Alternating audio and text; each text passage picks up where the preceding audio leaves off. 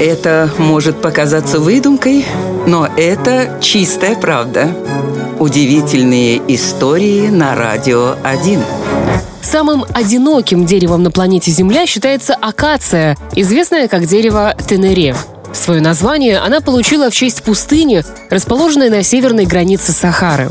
И самое удивительное, что в радиусе 400 километров от него не росло больше ни одного другого дерева.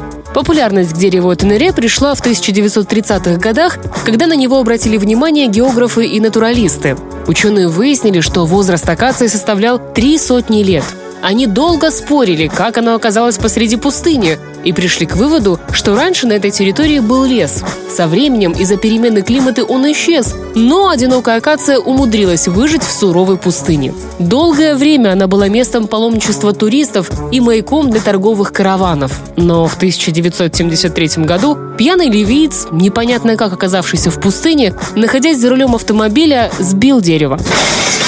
Его остатки перенесли в местный национальный музей. На месте же, где росло дерево Тенере, возвели металлический памятник, напоминающий об этом чуде природы.